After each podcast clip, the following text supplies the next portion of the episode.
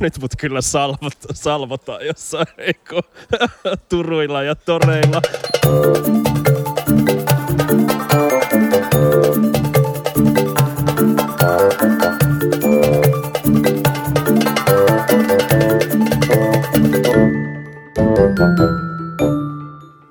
Hyvää sitä vuorokauden aikaa, milloin tätä podcastia kuuntelettekaan. Se on näiden podcastien mahtava ominaisuus. Aivan hyvää sitä vuorokauden aikaa. Tämä on ollut se niin kuin tervehdys, minkä mä oon halunnut tähän podcastiin, kun aina on vaan toivotettu hyvää huomenta. Mutta hei, tässä on Laura Rissanen Tässä on Hannu Oskala ja me olemme Valtuustopodcast tänään. tänään. Silvia ei tälläkään viikolla päässyt, mutta pääsee seuraavalla kerralla kyllä. Näin hän on meille pyhästi luvannut. Niin, ja, mutta voiko poliitikon sanaan luottaa? Niin, tämä nähdään tässä ja mitataan. Mm. Ää, mennäänkö suoraan lista-asioihin? Mennään. Keskiviikkona on siis kaupunginvaltuuston toinen kokous tänä Kyllä. syksynä. Joka alkaa kyselytunnilla. Me emme ole udelleet etukäteen, että mitä siellä kysellään. Maanantainahan ää, iltapäivään mennessä ne kysymykset on pitänyt jo toimittaa. Ja tämä on tämä tämmöinen kokeilukyselytunti taas. Eli siellä, siellä um, puheenjohtaja myöntää haluamassaan järjestyksessä puheenvuoroja valtuutetuille, jotka on minuutin mittaisia. Ja se, mikä on hauskaa, että vain se pormestari, jolta kysytään, saa semmoisen pidemmän vastauksen. Ja sitten jos muut pormestariston jäsenet haluavat osallistua, niin he osallistuvat ihan sitten samalla tavalla kuin muutkin valtuutetut. Muutkin kuolevaiset. Niin, muutkin kuolevaiset. Normistihan vaan pormestaristo, kun ne istuu vielä siellä orrella, niin heillä on vähän eri, erilainen tilanne näissä valtuustokeskusteluissa. No, onko, tuleeko mieleen mitään, mitä, mikä saattaisi nousta? Onko tässä tapahtunut kaupungissa mitään? Ei kyllä oikein hirveästi ole. Niin. Paitsi. Paitsi me äänitetään tätä taas Oodissa. Ja Mm. kieltämättä tulee mieleen, että miten on mahdollista, että oviaukkoa, jonka olisi olettanut, että kaikki ymmärtävät olevan pääoviaukko, niin miten on mahdollista, että sitä korjataan neljä Niin, ei, kuukautta? neljä kuukautta. Ja mä olin aivan todella hämmästynyt itse, kun luin tätä uutista, jossa arkkitehdit sanoivat, että he olivat yllättyneitä, että tämä, tämä oviaukko, että siitä on tullutkin tämä suosituin oviaukko. Vähän sellainen, että miksiköhän, se on juuri se, joka on siellä juna-aseman vieressä ja kaikkien luontaisten kävelyreittien Mm. varrella, niin totta kai siitä Kyllä. on tullut se. Ehkä pitäisikö meidän Hannu, paitsi ne piti lähettää ne kysymykset jo, eikö ne Niin, pitänyt? Tämä on, me, me myöhästyttiin pahasti. Niin, myöhästyttiin todella pahasti. Voi ei. Mutta tota, tosiaan tässä ajassa Jehovan todistajat olisi rakentanut 60 valtakunnan salia, että missä me yritetään saada yksi oviaukko aikaa. Niin, mutta toivottavasti siitä tulee sitten varmaan ihan loistava oviaukko. Ja Aivan sille pitää järjestää tulee. omat avajaisensa. Kyllä. Mutta sitten siellä listalla on seuraavana henkilövalintoja. Ää, niitä on lukuisia. Tässä itse asiassa näkyy vähän kerrannaisvaikutusta niistä edellisen, edellisen tota, valtuuston kokouksen henkilö, henkilövalinnoista. Että, Kyllä. Ja sitten, sitten Domino vyöryy. Domino vyöryy. Ja sitten tässä näkyy se, että tosiaan valtuustokausi on puolessa välissä, kuten viimeksi todettiin. Että, että ihmiset alkaa jo ehkä vähän miettiä, että mihin ne tekee. Arvas, mitä mä muuten Hannu tein viime valtuuston kokouksessa. Töitä. No niitäkin, mutta mä allekirjoitin tuon kuntavaalien ehdokassitoumuksen. Mä olen taas ehdokas. Tarkoitisiko tietenkin kunta- ja maakuntavaaleja? Ei, vain kuntavaaleihin allekirjoitin sen. Ei ne maakuntavaalit voi olla silloin vielä. Ei tämä nyt niin nopeasti etene tämä hanke. Joo. Mm. Never say never. Never say never. Niin mä oon kaksi kertaa nimittäin allekirjoittanut sen maakuntavaalien sitoumuksen ja sittenhän niistä ei tullut mitään. Et tietyllä tavalla voisin toki myös allekirjoittaa sen taas ja ehkä taas sitten siirtyisivät. Sitten siellä on seuraavana muutamia kasvatuksen ja koulutuksen alan rakennushankkeita, eli etutöölön lukiota korjataan 17,5 miljoonalla eurolla. Ja sitten tuolla Roihuvuoreen rakennetaan ihan kokonaan uusi päiväkoti, jossa on sitten myös esikouluko siinä oli, tai ainakin alasteen tiloja. Mm, Alasteen tiloja, joo.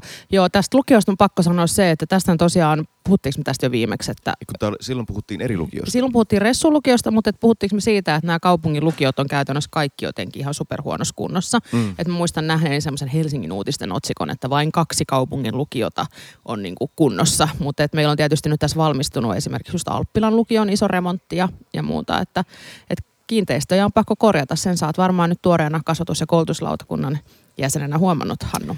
Puolentoista viikon kuluttua vasta ensimmäinen kokous, johon pääsen Voi osallistumaan. Ää, mutta sitten näiden jälkeen siellä listalla on ihan viimeisenä sitten aihe, joka varmaankin keskusteluttaa valtuustoa kaikkein eniten. Eli Helsinki Garden-hankkeen tonttivaraukset.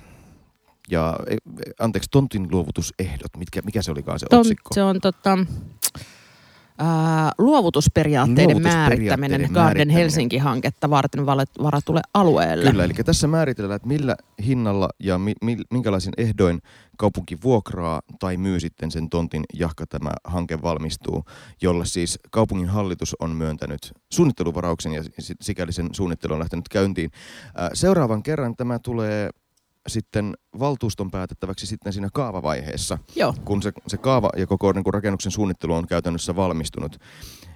Joka tarkoittaa, että siinä, siinä kohtaa pelkkään suunnitteluun ja mu- muuhun on käytetty sitten jo useampia miljoonia euroja, varmaan lähempänä 10 miljoonaa euroa. No aivan varmasti. Mä uskon, että tässä vaiheessa on jo käytetty miljoonia. Kyllä, juuri näin.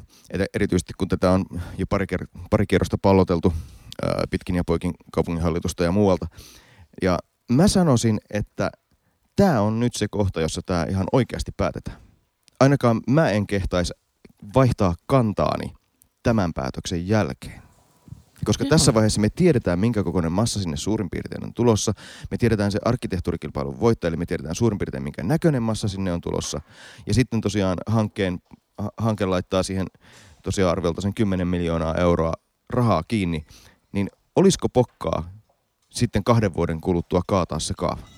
No mä tiedän, että sulle ei ole, eikä varmaan mullakaan ole, mutta aivan varmasti löytyy sellaisia valtuutettuja, joilla ehkä on. Mutta Mm. kyllä mä oon ihan samaa mieltä, että tämä pitää ottaa tosi vakavasti nyt tämä, tämä päätös, että vaikka tässä on kyse tosiaan vain näistä, vain näistä luovutusperiaatteista. Ja, ja tota, tässähän Tosiaan kaupunginhallitus päätti kesäkuun lopussa tästä aluevarauksesta. Se oli kaupunkisuunnittelulautakunnan esityksen mukainen ja me siellä kaupunkisuunnittelulautakunnassakin toki jo äänestettiin tästä, että vasemmistoliitto on vastustanut tätä hanketta ja vastustivat kaupunginhallituksessa nyt näitä luovutusperiaatteitakin. Heillä oli semmoinen ehto, että vasta sitten kun kaava on hyväksytty, niin sitten vasta pitäisi määrittää nämä luovutusperiaatteet. Mutta tota, niin, oli se heidän palautusesityksensä sisältö kaupunginhallituksessa katsoin. Mutta me kaupunkisuunnittelulautakunnassa toki lisättiin tänne vielä semmoinen klausuuli, että että selvitetään, että voisiko tätä massoittelua vielä pienentää. Että kyllähän jonkun verran on tullut kaupunkilaisilta semmoistakin palautetta, että onko tämä nyt sitten vähän liiankin massiivinen sille paikalle. Ää, no ei se, ei, se, ei se musta ehkä ole, että, että siinähän se on omalla takapihalla, niin toki, toki että tässä on taas tämmöinen ää, ei niinkään nimbyylyä mulle, vaan niin kuin jimbyylyä, yes in my backyard asiaa, mutta että jonkun verran sitä palautetta on kaupunkilaisilta tullut. Se on täysin ymmärrettävää, koska sehän muuttaa kyllä sen Nudersölinkalun äh, näkymää tod- todella voimakkaasti, mutta se vaikutus on oikeastaan loppujen lopuksi aika paikallinen. Kun katsoi niitä havainnokuvia siitä, että mi- mi- miten näkymä esimerkiksi Töölönlahdelta kohti stadionia muuttuu, niin kyllä si- siis ei siitä talosta siinä näy kuin ihan pikkasen harjaa sieltä metsän takaa, jos sitäkään. Ja, ja tavallaan stadion historiallisena maamerkkinä kyllä säilyttää siitä, niin kuin, siitä niin kuin, mikä näkymäakselista juuri sitten sen oman merkityksen, merkittävyytensä. Joo. Joo, että jos hän jostain olisi tullut siihen alkuperäiselle paikalle, jota muuten myös kannatin, eli sitä mä, myös. niistä, sille, sinne Mäntymäen kentälle, niin silloinhan se olisi muuttanut nimenomaan sitä Töölölahden niin näkymäakselia, jos tämä nyt on semmoinen Mutta siinä on nyt sanonta. ihana parkkipaikka, Si- jota suojelemme. Niin me suojellaan Hannukaa kaikkia parkkipaikkoja aina ja ikuisesti, mutta et se, että tämä oli ironiaa, jos joku ei ymmärtänyt, mutta, tota, mutta et mä itse olen miettinyt sitä, kun kuljen paljon siinä Töölönlahdella, että kyllähän itse asiassa toi tripla on muuttanut tosi paljon sitä Töölönlahden näkymää. Et paljon enemmän kuin Ja mitä tämä. upeasti. Ja upeasti. Upea mutta että ihan niin jotenkin upea sokerikuutio siellä, mutta et siis sehän on muuttanut oikeasti todella ratkaisevasti sitä, että miltä Helsinki näyttää, kun katsotaan Töölönlahdelta pohjoiseen. Pit- pitää paikkansa. Mutta tosiaan tämä on aika pitkä prosessi ollut tässä vaiheessa. 2010 alkanut suurin piirtein suunnittelu ja 2015 kaupungin puolella sitten prosessi, jossa ensiksi sitä tosiaan soviteltiin siihen Mäntymäelle, siihen parkkipaikalle, kisahallin taakse. Ää, arkkitehtuurikilpailusta järjestettiin 2016, että siinä vaiheessa kaupunki oli jo lausunut, että ei, että me halutaan mieluummin tuonne Nordstjärnin kadun varteen. Ja nyt sitten ollaan tässä vaiheessa. Ja tosiaan, kyllä mä niinku korostan sitä, että en mä niinku aidosti mä en kehtaisi kääntää enää kelkkaa, niin totta kai tässä kohdassa voi vastustaa, jos, on, jos ha, ei halua, että se tuonne nousee eikä hifki saa hallia, niin fine. Että jätetään miljardi investointi Helsinkiin tekemättä sitä. Se on ihan niin kuin ok poliittinen mielipide. Mutta se, että nyt äänestäisi, että ok, Ja sitten ei ja sitten kaavaa. ei hyväksyisi kaavaa näillä tiedoilla, mit, mitkä meillä nyt on, niin mä pidän sitä kyllä, pitäisin ihmeellisinä käytöksenä. Joo, jopa ehkä vähän vastuuttomana. Mutta tota, joo, mutta et sehän mikä huoli tässä on ollut, on ollut se huoli siitä niin kuin jalkapallotouhusta. Ja sehän on, niin kuin se aluehan on helsinkiläisen jalkapalloilun yksi keskus. Että kyllä siinä juniorijalkapalloa on joka ilta tosi myöhään, myöhään ja monia, monia joukkoita ja näin, mutta että eikö tämäkin ole nyt jotenkin vähän ratkaistu? Se on ratkaistu. Mun ymmärtääkseni siitä ei juurikaan niitä jalkapallokenttiä häviä ja erityisesti se, oliko se nimi Sahara, kun se oli mm. siinä, siinä Sahara, kulma, kulmassa, joka on ilmeisesti se jotenkin legendaarisin ja ihmisten sydämissä eniten, niin sehän säilyy aivan ennallaan. Joo, mutta tota, tästä varmaan tulee siis huomenna keskustelu. Se on varmastikin suurin ja mielenkiintoisin keskustelu, mutta arvaas mitä, Laura? Mä kävin jo perjantaina erittäin mielenkiintoisen keskustelun Tanssintalon johtajan Matti Nummisen kanssa. Niinkö? Kyllä, tässä samassa Oodin kahvilassa. Kuunneltaisiko se tähän väliin? No kuunnellaan se tähän väliin. Hyvää päivää ja tervetuloa valtuustopodcastiin Matti Numminen. Hyvää päivää ja kiitoksia kutsusta. Kuka sä siis oot? no, mähän on siis ehkä tässä positiossa varmaan niin kannattaa esitellä itsensä tanssintalon kautta, mutta toisaalta toisaalta tuohon voinut vastata, että olen myös ihminen tai niin. lähteä siitä. Aivan totta, mutta miten, miten ihminen päätyy tanssintalon johtajaksi? tota, ihminen päätyy tanssintalon johtajaksi hakemalla tanssintalon johtajan paikkaa. Niin, no, mä oletan, että sä olit tehnyt jotain ennen Joo, sitä. tehnyt jotain ennen sitä. Tota, mä työskentelin ennen tanssintaloa niin toimitusjohtajana Riihimäen teatterissa. Ja ehkä siellä semmoisessa niinku melkoisessa talouskurjuudessa tai koko aika kiristyvässä julkisen rahoituksen tilanteessa, niin tai näin mä oon ymmärtänyt, että ne, ne ratkaisut, mitä siellä sitten ruvettiin tekemään sekä mun johdolla että henkilökunnan kanssa, niin oli sellaisia, jotka ansaitsin niitä kautta niitä kannuksia tähän nykyiseen tehtävään. En tiedä, oliko ne nyt mitenkään poikkeuksellisia suomalaisen esittävän taiteen kentällä, mutta ainakin ne oli jollain tavalla niin kuin eteenpäin sitä toimintaa vieviä. Aivan. Tällaisessa mielikuvassa minäkin olin, kun, kun sut valittiin. Ja tota, Mutta tästä mehän me päästään sitten suoraan itse päivän pihviin, eli siihen taloon. Ja mikä se hankkeen vaihe tällä hetkellä on? Pitäisikö, tai itse asiassa pitäisikö meidän kelata vähän ta- taaksepäin? Mistä kaukaa? Ei lähdetä varmaan ihan 1930-luvulta, jolloin muistaakseni, ju, jolloin muistaakseni ensimmäinen maininta tanssintalosta kyllä. on jossain asiakirjassa. Ja sä lähdit. Mä kyllä. lähdin, mutta ei lähdetä sieltä. 1938 Joo. on se vuosi, kyllä. M- mutta sitten, sitten tullaan 2000-luvulle, noin ja. 2010 sitten äh, alkoi tämä, tämän tanssintalon projekti. Joo, eli ehkä semmoinen niin ensimmäinen 2000-luvun ähm, aloite, selkeä aloite on ollut Alto, Alto Aapokosken, eli Alpo Aaltokosken tota, taiteilijaprofessuuri vuosinansa, nyt tämä on 2008, hän teki aloitteen Tanssintalosta, jonka jälkeen sitten niinku selkeästi käynnistyi tämä vaihe, missä me nyt ollaan. Eli 2010 perustettiin Tanssintalo ry ajamaan sitä asiaa, että tanssille saataisiin vihdoin näyttämö, joka kokoaisi kaikki tanssin lajit yhteen. Ja tota, ehkä semmoisia niin merkittävimpiä steppejä, mitä tässä nyt on syytä käydä lävitte, on sitten Jane ja Aatos Erkko-säätiön myöntämä tiettävästi siihen asti suurin yksittäinen ja yksityinen lahjoitus suomalaiselle niin kulttuurirakentamiselle, eli 15 miljoonaa euroa pätkähti 2014, silloin tosin ehdollisena päätöksenä, eli säätiön ehtona sille rahoitukselle oli, että Helsingin kaupunki ja Suomen valtio osallistuu rakentamisen kustannuksiin myös. Ja se oli ehdollinen vuoden 2015 loppuun asti.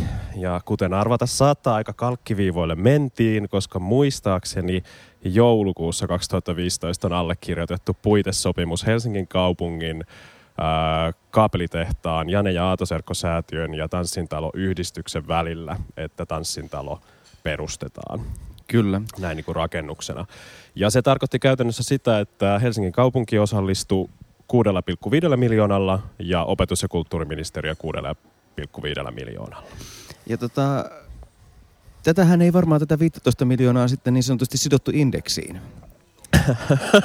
Nyt mä aavistelen, mihin me lähdetään tästä. Mutta joo, ei, ei, ei sidottu indeksiin. Miksipä olisikaan sidottu? ei tietenkään. Sehän olisi ollut höpsää. Sa- saat, saat, saati, saati valtion, et, että, että Helsingin. Että, eikö tässä tavallaanhan on se, että jo, jos oltaisiin päästy rakentamaan 2015, niin sillä rahalla oltaisiin saatu sitten vähän enemmän. Ja kyllä se käytännössä on, että siis tota, toi niin kun, itse asiassa niinä vuosina 2015 ja oikeastaan vielä tämänkin vuoden puolella, niin rakentamiskustannusindeksihän on jatkanut ihan hurjaa vauhtia. Helsingissä rakennetaan niin käsittämättömällä niin kuin, ö, kiihkolla, että kustannukset on tosi korkealla. Noususuhdanteessa sen, Joo, siinä on useamman kyllä. miljoonan heitto Joo, varmastikin kyllä, niin kalliimpaan suuntaan. Öö, mitä mä kuulin, olikohan se, että se rakentamisen kustannusindeksi nyt viimeisin nousu siitä, kun meidän budjetti, viimeisin budjetti on tehty, niin oli 1,6 prosenttia. Joo. Et se on niinku ihan aika merkittäväkin. Noissa luvuissa puhutaan jo sit niinku kuitenkin isoista summista. Kyllä. Mutta missä vaiheessa tämä konkreettisesti juuri tällä hetkellä on? Joko siellä on peruskivi muurattu? Hehehe. Mä luulen, että sä olisit nähnyt siitä jonkun uutisen, jos se olisi muurattu. Mutta tota, tota, tota. Öö, ollaan sellaisessa vaiheessa, että mm, kaava sai lainvoiman kesäkuussa 2019, mikä käytännössä sitten tarkoittaa sitä, että oltaisihan me niinku kaavavalitusprosessin aikana voitu tehdä jo rakentamistöitä. Että se ei itsessään niinku estä sitä, mutta halut, ö, niinku rakennuttaja, joka tässä tapauksessa on kaapelitehdas, niin tota, halusi tietysti ottaa asiat varman päälle, eikä käynnistetty rakentamista siinä vaiheessa. Niin sen jälkeen ollaan sitten lähetty valmistelemaan rakennuslupahakemusta ja nyt ollaan tilanteessa, jossa on olemassa ää, toi M-lausunto, eli sillä päästään aloittamaan maanrakennustöitä, mutta ei ole vielä päätöstä rakentamisen aloittamisesta. Eli odotetaan vielä äm, tiettyjä jänniä kuvioita, joita en nyt tässä rupea avaamaan se tarkemmin ennen kuin päästään tota, ää, rakentamaan. Mutta siis hyvin todennäköistä on, että tämän vuoden loppupuolella päästään muuraan peruskiveen, ja mikä tarkoittaa siis käytännössä sitä, että tänä syksynä aloitetaan rakentaminen. No tämä on mahtava uutinen kuitenkin, että se, Joo. se aidosti, aidosti nyt sitten jo etenee. Tässä on kuitenkin jonkin verran jo odoteltu. Siinä on ollut jotain valitusprosesseja kaavastakin valitettiin joo. kuitenkin, joka, joka vei sitten taas niin kuin yhden, yhden vuoden lisää toi Joo. tähän aikatauluun. Ja Eli siis silloin kun mut on rekrytty keväällä 2018, niin mun haastattelukierroksilla avajaispäivä oli vielä syksyllä 2020. Sitten kun nimitys tehtiin, niin kyllä se aika vilkkaasti siirtyi syksyllä 2021, mistä mä oon toki tietysti ihan erittäin tyytyväinen, että vuos, puolitoista vuotta olisi ollut aikamoinen rypistys vetää se koko paketti kasaan, että sinällään mä oon tosi en mä tiedä, vois näin sanoa. Kai näin voi sanoa, sanon, että tota, olen tosi tyytyväinen siitä valituksesta. kerrotaanpas nyt sitten vielä, että et mihin kohtaan se siis tulee. Se tulee kaapelitehdas rakennuttaa, eli se tulee siis kaapelitehtaalle. Se Kyllä. tulee siihen toiseen päätyyn. Eli kun tulee metroaseman suunnasta, niin silloin... Joo, eli kun museopääty jää, mikä se on, vasemmalle, Joo. mitkä nämä on nämä meidän suunnat, niin Joo. sitten toi tulee toi Tanssitalon uudisrakennus tulee siihen pannuhallin päätyyn, eli oikeaan päätyyn. Siinä on tällä hetkellä on niin sanottu kaapelin puisto, tai kai se virallisestikin nimeltään on kaapelin puisto, ää, jonka niin kuin, maa-alalle se, se rakennus rakennetaan. Ja sen uudisrakennuksen lisäksi hän Tanssintalon käyttöön tulee jo olemassa olevia kaapelitehtaan tiloja. Et jo mainitsemani pannuhalli niin tulee meidän pieneksi näyttämöksi. Joo. Ähm, Ja nyt sitten vielä katsotaan se päivämäärä, että mi- milloin sinä Matti Numminen lupaat, että, en lupaa mitään. että, että me, me valtuustopodcastilaiset saamme kutsun tanssitalon avajaisiin. Aha, aivan. Onko se no- nyt sitten 21 vai Aa. meneekö se 22 sitten No käytännössä? toivottavasti se ei mene 22 Okei. Okay. Että kyllähän siis käytännössä siitä, kun me ruvetaan rakentamaan, mun pitää opetella, että mä en puhu me ru- ruvetaan rakentamaan, koska meillä on rakennuttaja. Kun kaapelitehdas rupeaa rakentamaan, niin tota, siitä menee kaksi vuotta. Kaksi ja vuotta. kaksi vuotta pitää sisällään käytännössä myös talon teknisen käyttöönoton. Eli Joo, eli, eli et jos joulukuussa aletaan rakentamaan, niin joulukuussa on valmista. joo, Joo. 22. Ka- Ei kun 21. 21 Joo, joulukuussa. no niin. Mutta sehän sit, sitä odotellessa. No, Sä mainitsit jo sen, että on parempi, kuin, että on enemmän kuin puolitoista vuotta aikaa valmistella Mm. sitä ää, talon sisältöä. Joo. Ää, mitä sä pystyt tässä vaiheessa kertomaan siitä, että mi- miten, miten, mitä, te, mitä te konkreettisesti valmistelette? Suunnitteletteko te Mm. ohjelmiston linjoja vai juoksetko sä vaan ministeriön ja kaupungin välillä ja yrität, että rahaa meille, rahaa meille? Mik- Mikä sun työnkuva nyt on? Ja sä, sä tiivistit aika hyvin ton meikäläisen työnkuvan, että tota, tästä kun katsoo ikkunasta ulos, niin näkyy toi eduskuntatalo tuolla, niin joo, kyllä. Ö, olen käynyt siellä useasti. Öm, Joo, siis mä en ole vastaan meidän sisältöjen suunnittelusta, mä vastaan siitä koko talon suunnittelusta ja sen toiminnasta, että sitä varten meillä on sitten itse asiassa just tämän kuun alussa aloitti ensimmäiset jäsenet meidän ohjelmatiimissä. Mutta ehkä tässä kohtaa on syytä niin käydä vähän tarkemmin läpi sitä, että miten se tanssintalo toimii ja miten se eroaa ehkä tämmöisestä niin perinteisestä toimintamallista, mikä suomalaisella esittävän taiteen kentällä on tuommoisissa niin taloissa ollut. Öö, me ei käytännössä siis tuoteta omia sisältöjä, jos sille oikein kärkistää. Eli meidän toimintamalli perustuu siihen, että me lyhytaikaisesti vuokrataan käytössämme olevaa tilaa ja siihen liittyviä palveluita tanssiryhmien, tanssin toimijoiden käyttöön. Ja toisena toimintalinjana meillä on sitten vuosittain noin 6-10 vierailuesitystä ohjelmistossa. Ja tietysti nyt kun sä kysyit sit niinku sisällön suuntaviivoista, niin ne vierailuesitykset on sellaisia, joilla me luodaan sitä meidän sisältöprofiilia. Mutta joo, eli siis käytännössä niinku se sisällön suunnittelutyö ei ehkä vie niin iso osaa meidän työskentelystä, mitä se veisi jonkinlaisessa niin perinteisemmässä kulttuurilaitoksessa, vaan enemmän ne meidän suunnitteluun liittyvät prosessit liittyy siihen, että miten me saadaan ne tilat käyttöön parhaalla mahdollisella tavalla ja miten me mahdollistetaan mahdollisimman monen tanssin toimijan niin kuin onnistumiset meidän talossa ja se, että he edes pääsee sinne taloon. Et tässä on tietysti niin kuin isoja ratkottavia kysymyksiä meillä on, että miten onnistuneesti me kohdennetaan se julkinen rahoitus, jota me tulemme runsaasti saamaan näiden minun juoksujen jälkeen, niin tota, miten me kohdistetaan se tanssinkentän toimijoiden ö, vuokriin. Että mm. ne on mm. riittävän subventoituja, että huonosti rahoitettu ala, joka selkeästi niin kuin esittävien taiteiden sisällä on, on niin kuin alirahoitettu, niin pystyy käyttämään niitä uusia hyviä tiloja. Sitten siihen tietysti liittyy vielä sellaisia kysymyksiä, että, että tanssi, nyt jos sitä niin kuin miettii semmoisessa niin isossa kuvassa, jos miettii enemmän niin kuin tanssitaidetta tai taidetanssia, niin se on ollut aika pienten näyttämöiden tekemistä Suomessa. Toki Pannuhallissa on ollut esityksiä, mutta Pannuhalli on meidän pieni näyttämö. Eli 250-paikkainen paikkainen sali ja sen rinnalle meille tulee 700-paikkainen erkkosali. Niin käytännössä tämä tarkoittaa myös sit sitä, että meidän täytyy ruveta miettimään niitä keinoja, millä me rakennetaan riittävän laajaa yleisöpohjaa, että se meidän toiminta ja käytännössä se tanssitoimijoiden toiminta meidän sisällä on, on niin kustannusten puolesta järkevää ja, ja sieltä tulee vielä jotain tulojakin. Kyllä. Se 7500 paikkaa on jo aika paljon Helsingin kokoisessa kaupungissa saada täyteen kuitenkin. Sitten sit tavallaan tavoitteenahan pitäisi olla, että siellä on täyttöastetta korkea niin kuin 300 iltaa vuodessa. Tai ei nyt ehkä ihan sen, sentään, mutta, mutta kuitenkin siellä pitäisi olla sitten sellaisia, jotka myy sen 7500 oikeasti loppuunkin. Joo, joo. korjaavia. Tässä on siis 700 paikkaa on se erkko, mutta 50 paikkaa sinne tänne, niin ei se, se ei hirveästi, hirveästi haittaa.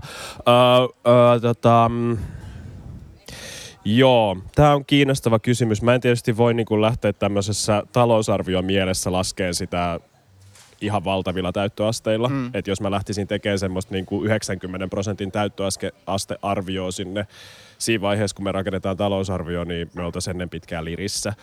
Et siinä täytyy pitää niinku mielessä aika tiukka realismi. Katoin tuossa just 2018 teatteritilastoja, jotka Tinfo kerää, niin semmoinen keskimääräinen täyttöaste Suomesta taisi olla 60 prosenttia. Niin kuin ihan siis draamateatterin ja sitten tanssin puolella. Eli aika hyvä niin kuin talousluku sä, sieltä. Sä, sä et pelkää, että tässä tässä käy tämä perinteinen suomalainen kaupunginteatteri tauti tämän ison näyttämön kanssa. Että meillähän on maa täynnä hienoja teatteritaloja, jossa on iso sali ja sitten, se, sitten siellä vedetään sitä musikaalia, jotta se, jotta se saadaan täyteen. Joo. Ei toi ole kysymys, mitä me pystyttäisiin välttämään, ei missään nimessä. Et se, on niin kun, se on otettava tosissaan. 700 paikkaa, niin kuin mainittiin, niin on iso, iso niin paikkamäärä. Ja, ja tota,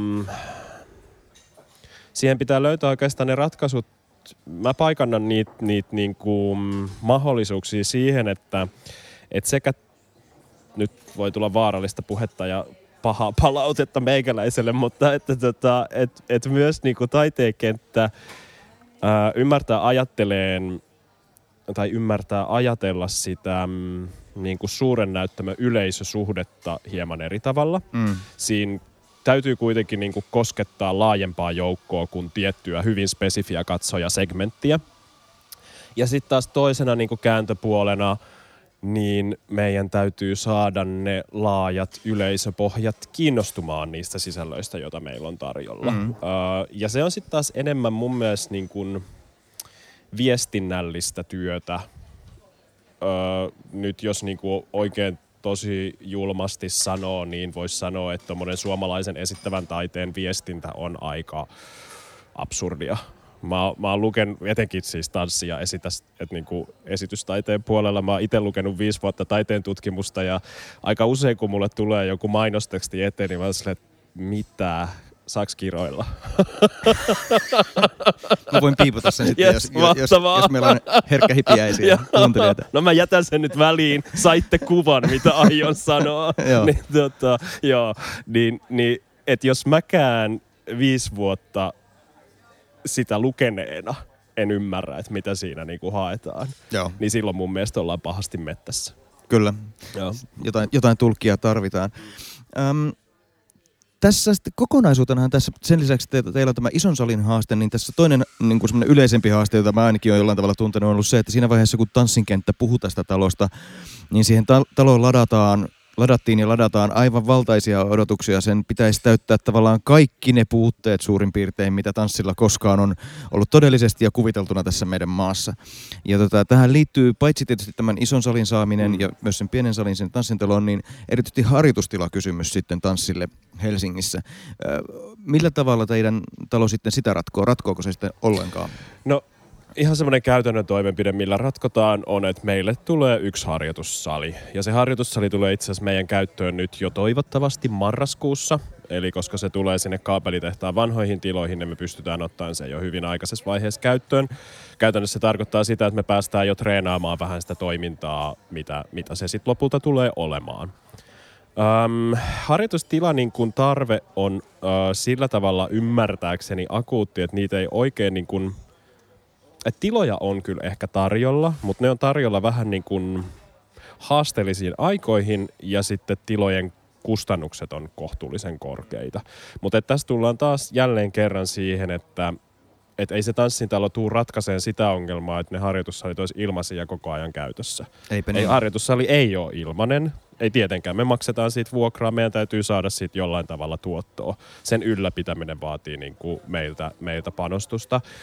Ja, ja sille on useita käyttäjiä. Mutta ehkä niin semmoiset isommat äh, kehityslinjat, mitä mä näkisin siinä harjoitussalien osalta, on sitten sellaista niin kuin jonkinlaista yhteiskoordinoinnin mahdollisuutta ja, ja semmoisen niin kuin kootumman tuotantosuunnittelun öö, tekemistä. Et ymmärretään se, että esimerkiksi meidän harjoitussalin kohdalla ongelma on se, että jos, jos me halutaan siitä niin kuin itsellemme että me pystytään tarjoamaan sitä kohtuullisen edulliseen hintaan. Meidän pitää mahdollistaa sinne kaupallisten toimijoiden, tanssitoimijoiden iltatunnit. Ja sitten meidän pitää niin kuin, pystyä pyörittämään siellä niin kuin, taidetanssin ö, tuotantoharjoituksia päivisin. Mutta taidetanssitoimijat yleensä haluaisivat, että se sali olisi niinä tuotantojaksoina heidän käytössään koko ajan. Ja se ei vaan yksinkertaisesti ole mahdollista, koska jos ei meillä ole sitä kaupallista toimintaa iltaisin siellä, tai kaupallinen toiminta, sitä ei kuulemma saisi sanoa näistä, näissä yhteyksissä, mutta sanoppa kuitenkin, koska kaupallista se on, koska siitä ottavat liksaa, kun tulevat sinne tunnille. Niin, tota, äh, äh, niin, niin ilman sitä se meidän harjoitussali vuokra olisi huomattavasti korkeampi. Joo. Eli tavallaan No siis niin sen paletin ratkaiseminen, että et jos sä haluat harjoitusperiodin niin kuin kuukaudeksi. Mutta toisaalta sekin on tosi tärkeää, että tätä asiaa viestitään avoimesti. Niin, niin, että joo, et, joo, että kyllä. tämä matematiikka ja logiikka ymmärretään. Joo, että, joo, että se ei ole pelkästään kiusantekoa, että kerätkää kimpsun ja kampsun ja kello 16 ja tänne Mm. tulee lapset tanssimaan. Just näin, ei. Mutta et, et tavallaan niinku pitää löytää ne niinku, miten mä, mitenhän se niinku sanoisi, pitää löytää ne tavat, millä käyttää sitä tilaa mahdollisimman niinku tehokkaasti, että siitä on hyötyjä monelle toimijalle. Sä mainitsit tuossa aikaisemmin jo tanssin alan rahoituksen, että se on niin kuin alirahoitettu Suomessa yleisesti. Ää, ei, ei mennä syvemmin siihen yleisen kulttuuripolitiikan keskustelun mustaan aukkoon, jossa voisimme viettää iloisesti päiväkausia. Ää, mutta tota, kysytään vähän spesifimmin siitä, että millä tavalla kun te ette ole tosiaan perinteinen tämmöinen kulttuurilaitos, te ette ole teatteri, jolla on omat, omat kuukausipalkkaiset näyttelijät tai kuukausipalkkaiset muusikot tai tanssijat. Millä tavalla tämä suomalainen kulttuurin tukijärjestelmä pystyy auttamaan teitä? Onko siinä jotain siis erityisiä hankauspisteitä? No, oh, ei, ei tietenkään. Petasinko vähän liian helpon sulle Eikö, nyt? Kyllä, todella. Joo. no jos lähdetään ihan sellaisesta niin perustavanlaatuisesta ongelmasta, mikä mielestäni esimerkiksi meidän kohdalla on tullut näkyväksi, on se, että että kovalla tohinnalla päätetään, että kyllä, lopulta haluamme rakentaa tällaisen ja osallistumme rahoittamiseen, rakentamisen rahoittamiseen. Niin siinä sivussa nätisti unohdetaan se, että ai niin, että varmaan se tarvii jotain julkista tukea myös sit, kun se toimii. Ja tämä nyt erityisesti valtion suuntaan. Että se, se niin kuin Helsingin kaupunki on osallistunut ihan mielettömän hyvin nyt muutamana jo niin kuin 2018-2019 tosi isolla rahoitusosuudella meidän toiminnan rahoittamiseen. Uh, mutta mutta niin kun, jos semmoisesta perinteisestä vinkkelistä tota, tämmöisestä laitosvinkkelistä ajattelee, niin teatteri- ja orkesterilakiin perustuva rahoitushan on meidän kaltaiselle toimijalle ihan mahoton, mahoton malli, koska meille ei synny niitä raportoitavia äh, henkilötyövuosia. Ei mennä tähän sen, koska tätä on vaikea selittää yksinkertaisesti. Äh, me tehtiin tosi paljon vaikuttamistyötä viime keväänä sen suhteen, että meitä ei tuupatta sinne niin kuin teatteri- ja orkesteri lakipohjaiseen valtionosuusmalliin, ja kas kummaa viestimme kuultiin, koska nyt kun mä kävin ministeriössä pari viikkoa sitten, niin minulle oikein ystävällisesti todettiin, että juu, ei tämä rahoitus teille oikein sovikaan, että pitäisikö teidän hakea tuolta taikesta rahanne. Ja nyt kun meillä voi olla sellaisiakin kuulijoita, jotka eivät tiedä mikä taike Aivan on, totta, anteeksi, niin kyllä. sitten se on...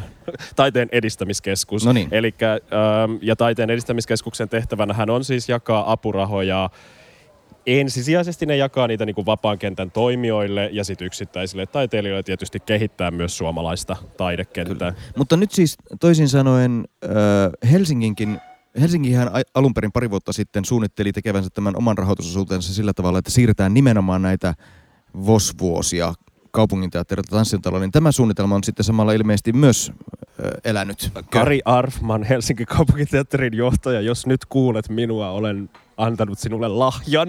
Tuota. Ja vaan halusin sanoa tämän tässä, tota, öö, eikä minä sitä tietenkään ole antanut, mutta tuota, nyt näyttäisi kovasti siltä, että silloin se 2015, kun ministeri Granlaasonen teki päätöksen tai siis ei päätöksen, vaan antoi osviittaa siitä, että miten se valtiorahoitus voisi rakentua meidän osalta, niin se perustui siihen, että Helsingin kaupunginteatterin henkilötyövuodet siirrettäisiin tanssin talolle. Tai siis ei kaikkia, niitä on yhteensä noin kolme ja puoli sataa, niin niistä, niistä noin 20 muistaakseni. Kyllä, kiitos kaikki. Kyllä. Sitten olisi millä tärvätä. Itse asiassa voidaanko palata tähän ajatukseen? Eli siis tämä päätös, joka aiheutti sit aika ison niin kuin väännön, poliittisen väännön valtion ja kaupungin välille. Sehän ei ollut millään tavalla niin kuin kaupungin näkökulmasta kestävä ratkaisu, koska se olisi kaupungille tietysti tarkoittanut Helsingin kaupunginteatterin rahoitukseen sitä, että se menetetty noin 4500 000 olisi pitänyt jollain tavalla korvata sit niin kuin kaupungin avustuksina äh, HKTlle, mikä ei tietysti ole kauhean kiva tilanne etenkin kun tässä on vähän muitakin vääntöjä kaupungin ja, ja tota, valtion välillä erilaisissa Kyllä, ja sitten, sitten kun tässä päästään taas siihen, että tämä laskentamekanismi toimii tosiaan sillä tavalla hassusti, että jos, jos kaup- kaupunki siirtäisi omaa rahansa pois, niin sitten käytännössä alentaisi sitten sitä valtionosuutta kokonaisuutenaan Helsingiltä, joten se olisi ollut. Helsingiltä tavallaan sellaista, että siirretään vähän rahaa toisaalta, mutta leikataan samalla niin kuin sitä rahaa, mitä Helsinki kokonaisuutena saa. Eli aika, aika huono ratkaisu. Joo, kyllä. Mutta- Mut siis semmoinen niinku hyvin, että ehkä tässä niinku, sä kysyit siitä, että minkä, mitä hankauspintoja siellä Mm. on siellä niinku valtion rahoituksen ja julkisen rahoituksen osalta yleensäkin, niin e- ehkä niinku se, se on tosi hankala tilanne, että nuo järjestelmät on niin jämähtäneitä tai betonoituja, että, että semmoisen niin uudenlaisen ajattelun tuominen kentälle tuntuu miltei mahdottomalta. Että ne rahoitusratkaisut ollaan niin, niin kuin tiukoissa kehyksissä, että sitten ne pitää löytyä tuommoisia niin kommervenkkien kautta. Toi on hyvä esimerkki se 2015 rahoitusajatus, että se lähtisi HKTltä. Nyt sama on vähän tässä niin kuin meidän taike-ajatuksessa, että nyt kun taikeen ollaan lisäämässä lisämiljoonia, niin kas kummaa, kun meille löytyy paikka sieltä.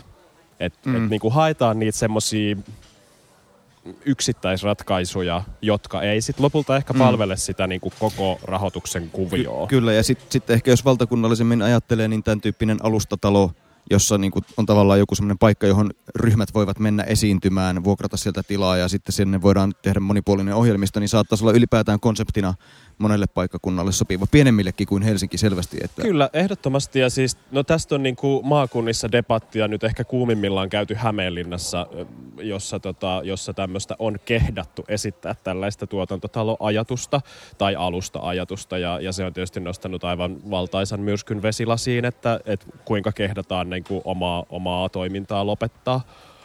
Ja vielä yksi kysymys mulla on, että Tanssin talo on suomalainen tanssintalo. Se on tavallaan niin kuin upeaa, että meillä tulee sellainen, mutta onko se samalla, vaikka se sijaitsee Helsingissä kaapelitehtaalla, niin onko sillä valtakunnallinen presence? Oletteko te jotenkin tanssin aluekeskusjärjestelmässä tai onko, mi, millä tavalla tanssintalo näkyy Jyväskyläläiselle, oululaiselle, rovaniemeläiselle vai näkyykö se mitenkään? No tähän mä haluaisin sanoa, että, että jotta me voidaan lähteä toteuttamaan jollain tavalla valtakunnallista tehtävää, niin kyllä se pitäisi näkyä tietysti myös rahoituksessa.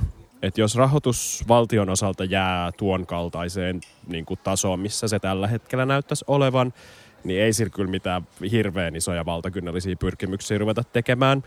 Mä oon pitkään toitottanut no, vuoden sitä, että, että kun tämä niin valtakunnallinen paine meille on aika iso, mä haluaisin itse nähdä, että me ollaan valtakunnallinen toimija. Mä haluaisin, että meillä on niitä valtakunnallisia niin kuin, aktiviteetteja, mutta se, mitä mä oon toitottanut, on se, että, että meidän on pakko saada eka oma pesä kuntoon ennen kuin me voidaan lähteä tekemään mitään niin kuin valtavan valtakunnallista. Tarkoitan sillä sitä, että, että ihan ton niin kuin käynnistämiseen on hyvä varata semmoinen 3-5-10 vuotta. Että se oikeasti lähtee rullaamaan. Me tiedetään, mitä me tehdään. Sen jälkeen voidaan lähteä katsoa sitä, että miten se laajenisi.